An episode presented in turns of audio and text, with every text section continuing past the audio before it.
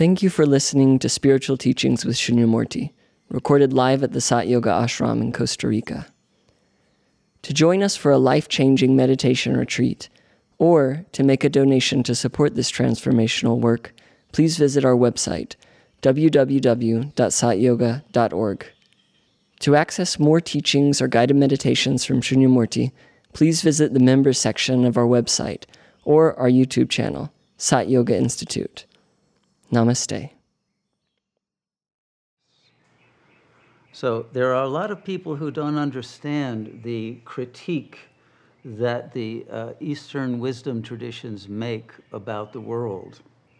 And they confuse it with nihilism by thinking, well, if the world is not real, it has no meaning. No, that's nihilism, the death of meaning. What, we, what the yogis say is the world has intense meaning, in fact, infinite meaning, and we are here in order to grasp that meaning, to understand it in its fullness. But the world does not have being. And the only way that you can understand the meaning of the world is to be in the state that transcends meaning, which is being. The world is a fiction, but fiction contains a tremendous amount of truth. There is more truth in most novels than in most documentaries. Truths about character that can't be expressed or formulated logically or in terms of propositions, but only be expressed in terms of interaction. And the reflection upon action that remains subvocal and even subconscious that can be uh, transmitted by a great novelist who develops character more than plot in order to understand how meaning becomes the unfoldment of the plot of the drama of this world. So, we are here to maximize meaning, and the ultimate meaning is the transcendence of meaning itself into being, into the authorship of this meaningful creation. So I took some dictation this morning that I'm supposed to read to you to transmit some ideas, so I'm going to do that. Uh, let me start with, uh, and for new those who haven't studied Sat Yoga or, or Indian philosophy much, the psyche is analyzed uh, in its most simplified form. I'm, I'm not going into Kundalini Yoga and that map right now but into the structure of the psyche as uh, manas, the conscious mind, uh, buddhi, the intellect, and the ahankar, which comes from the subconscious, which uh, causes thoughts, emotions, uh, projections, reactions, uh, fantasies, and drives based on fantasies to arise and to uh, want to be acted out.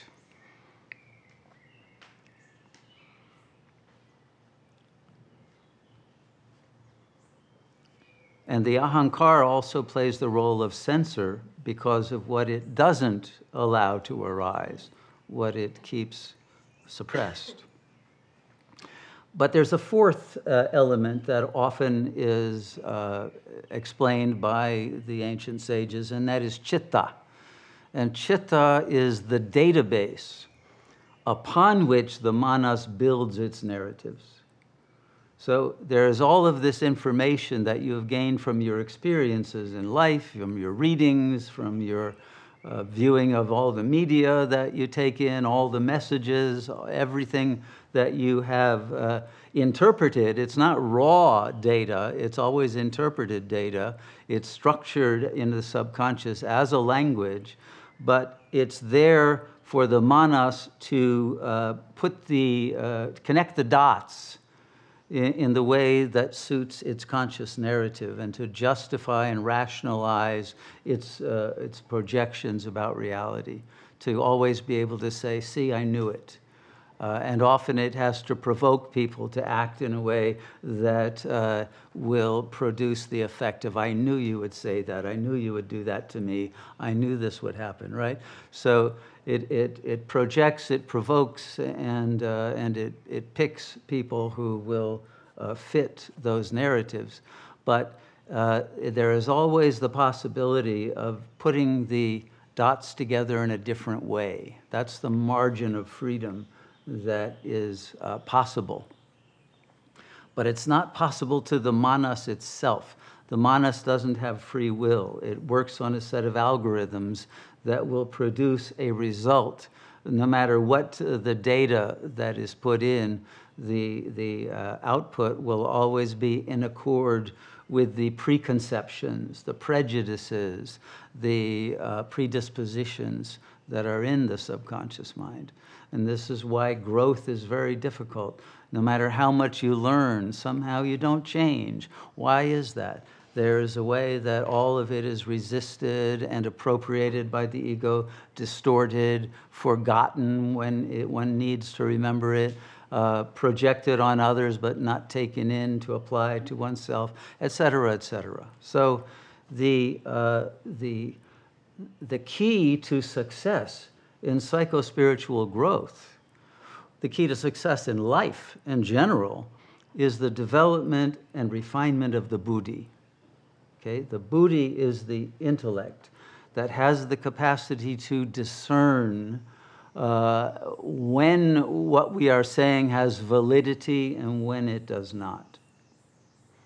So the, we have to learn how to weigh evidence this is one of the most important things that one should get in one's education.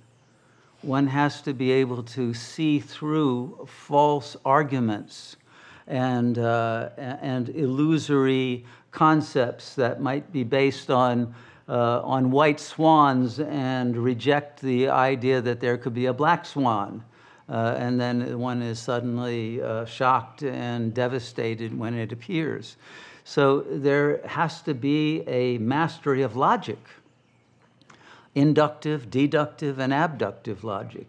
But logic uh, is not even sufficient, but at least the buddhi has to start there and eliminate cognitive errors from its own discourse.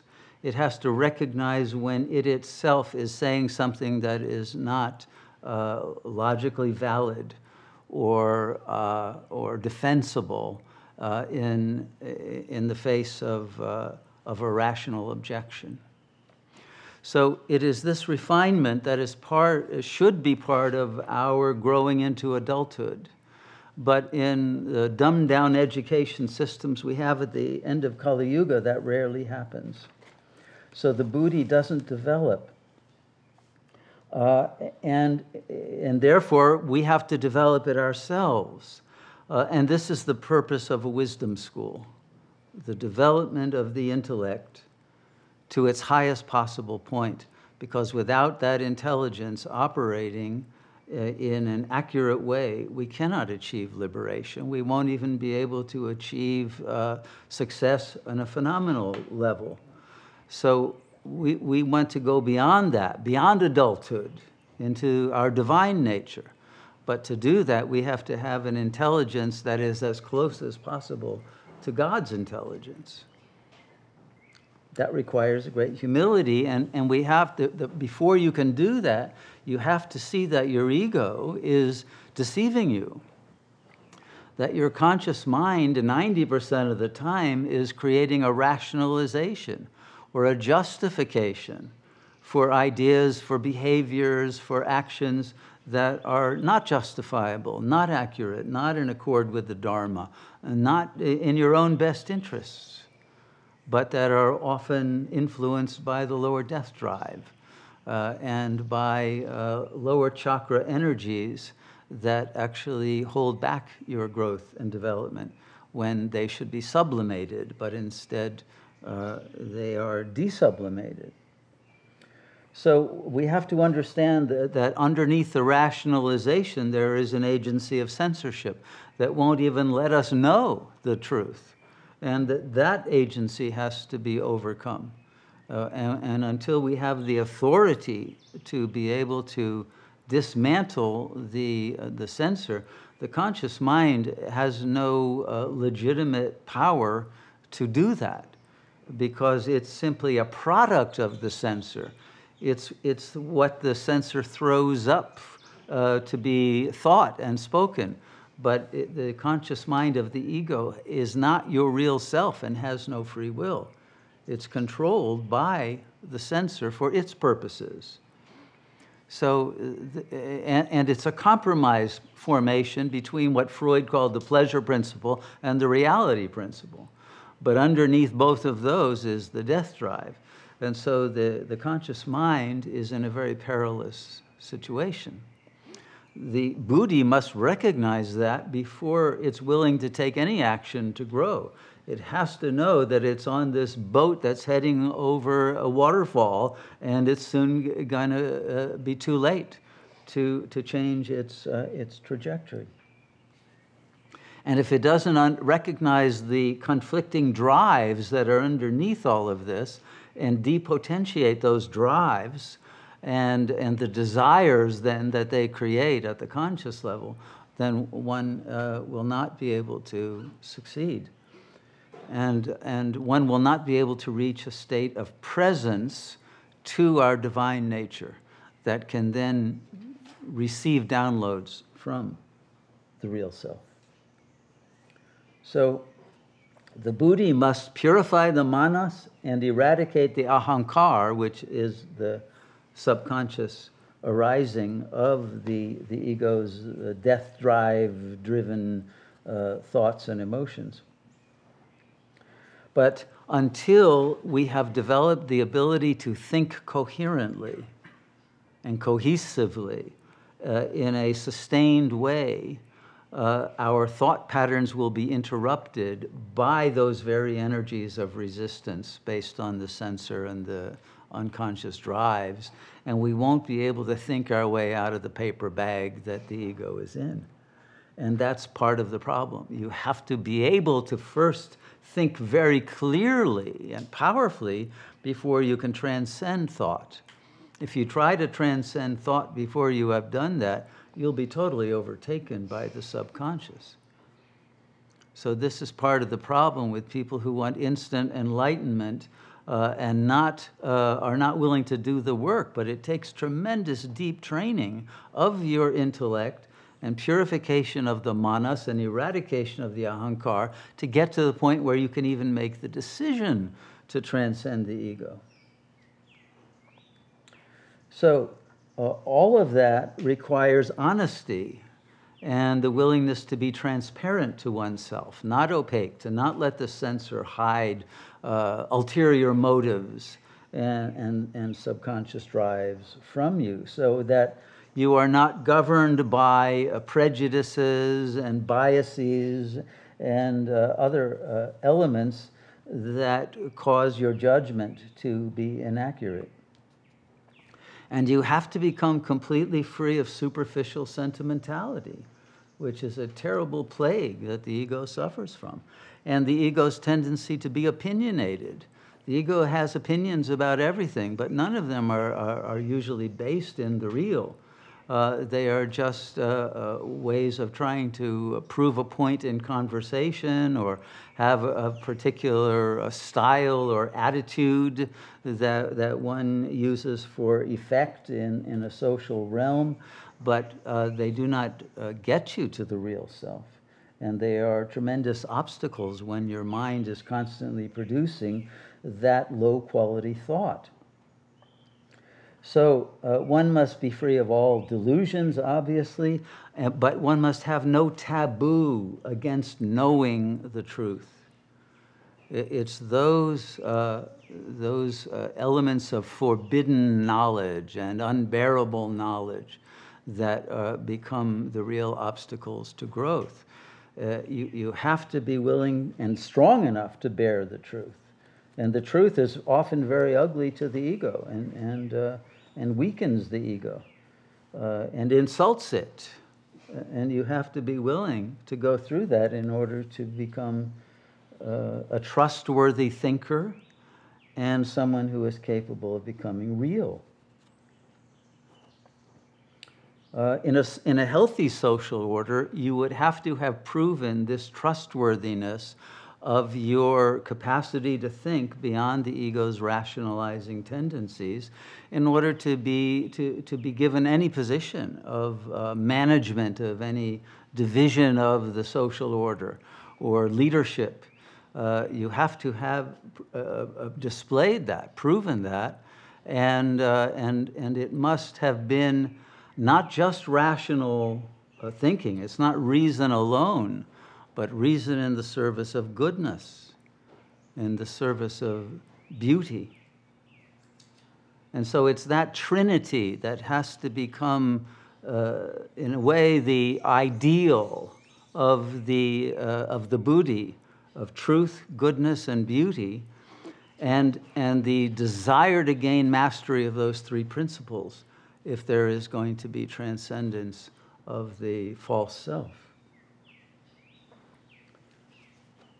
So in classical times, this was already well known and it was a part of the curriculum in every wisdom school. You can read it in Pythagoras, it goes back that far, which is why you have to enter the Pythagoras uh, pass in order to get to the ashram. If you don't pass that course, that, that he originally taught, which uh, was the trivium and the quadrivium, uh, you, you couldn't even be admitted into the wisdom school. Uh, that, that was the, the threshold condition. And those were what constituted the yamas and niyamas for the Western world. Uh, it, and it's there in Plato very clearly, it's there in all the Greek philosophers.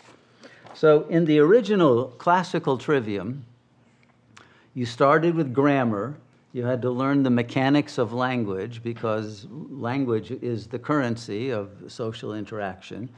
Then you had to uh, be able to uh, turn the grammar into logic. You had to be able to think logistically, according to the logos. You had to be able to put together valid syllogisms. You had to be able to deduce uh, realities. Where there's smoke, there may be fire. You have to be able to put that logic together in terms of empirical reality so you can function adequately and you know how to respond to events. You have to diagnose what is happening in the same way that a doctor diagnoses symptoms, you have to diagnose all the symptoms that appear in your reality, whether in your own body or in others or in, in relationships or situations or messages that you're getting from synchronicities. You have to be able to learn to read the world. And you have to be able to logically put all of that together and then logic then becomes rhetoric. In the final stage, you have to be able to create an ordered uh, uh, set of logical propositions that create a discourse, that create an ability uh, to produce a trajectory, a strategy, a program, a project of life, and to be able to carry it through and, and it is the capacity for rhetoric that displays the ability to think coherently and to step by step prioritize what must happen in any particular project or in any particular uh, uh, logical progression of thoughts that will lead to a deeper understanding of the real right? So that's that was the trivium. And and that worked for a long time uh, until the 20th century. And, and then it was proven false by Kurt Gödel. He proved that logic is actually inaccurate. Logic always comes to a point of failure. Any logical system is not, does not correspond to the real.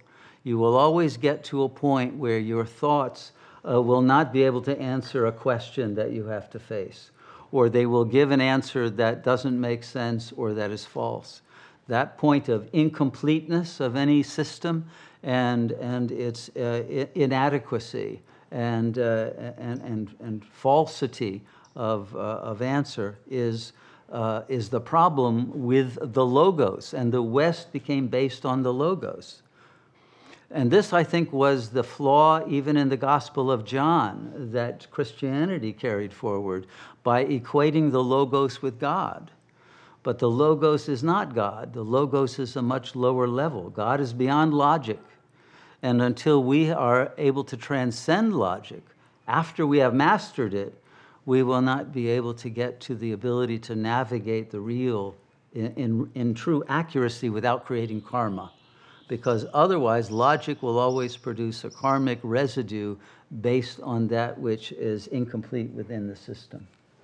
So, the, the, the quadrivium then, for those who pass through uh, the, the, the, the, uh, the rhetoric and were able to give a discourse that satisfied the teachers to prove one's uh, coherent capacity to think, then one passed into the quadrivium, in which you move from word into number. And the first subject is arithmetic, where you study number in itself. What is the number system? What is number? Is number something real that we discover, or is it from the mind that we superimpose upon reality?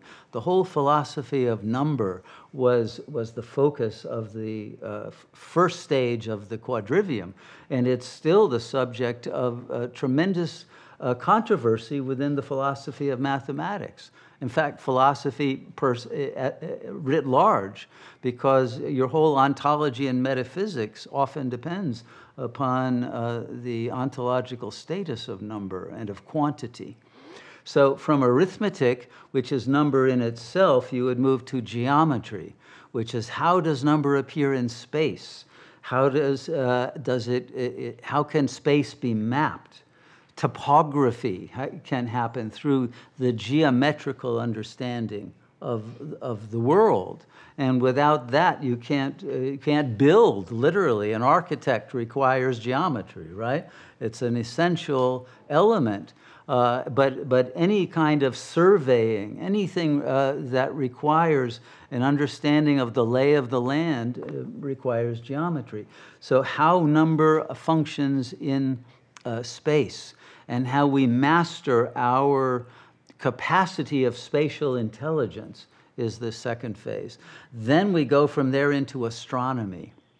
Astronomy is number in, in, uh, uh, in the outer space. It's, it's number in time uh, as well, because the sky moves. Uh, and so you, you have the number in the cosmos. You, you have the, the, the, the order of the galaxies, of uh, the constellations, and the, the precession of the equinoxes, all of the, the understanding of astronomy that points to the necessity of understanding our relationship to the cosmos. Where are we in all of this? What part do we play? What are the messages we're receiving from the stars?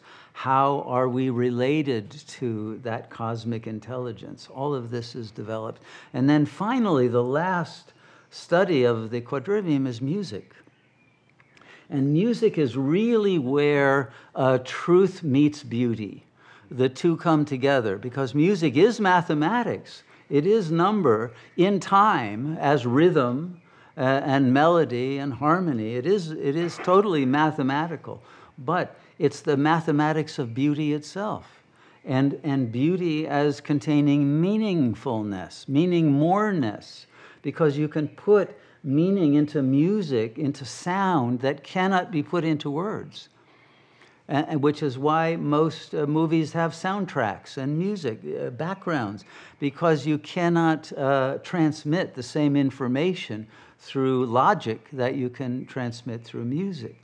And so that harmonization of beauty and truth becomes really the portal into adulthood in, in classical education.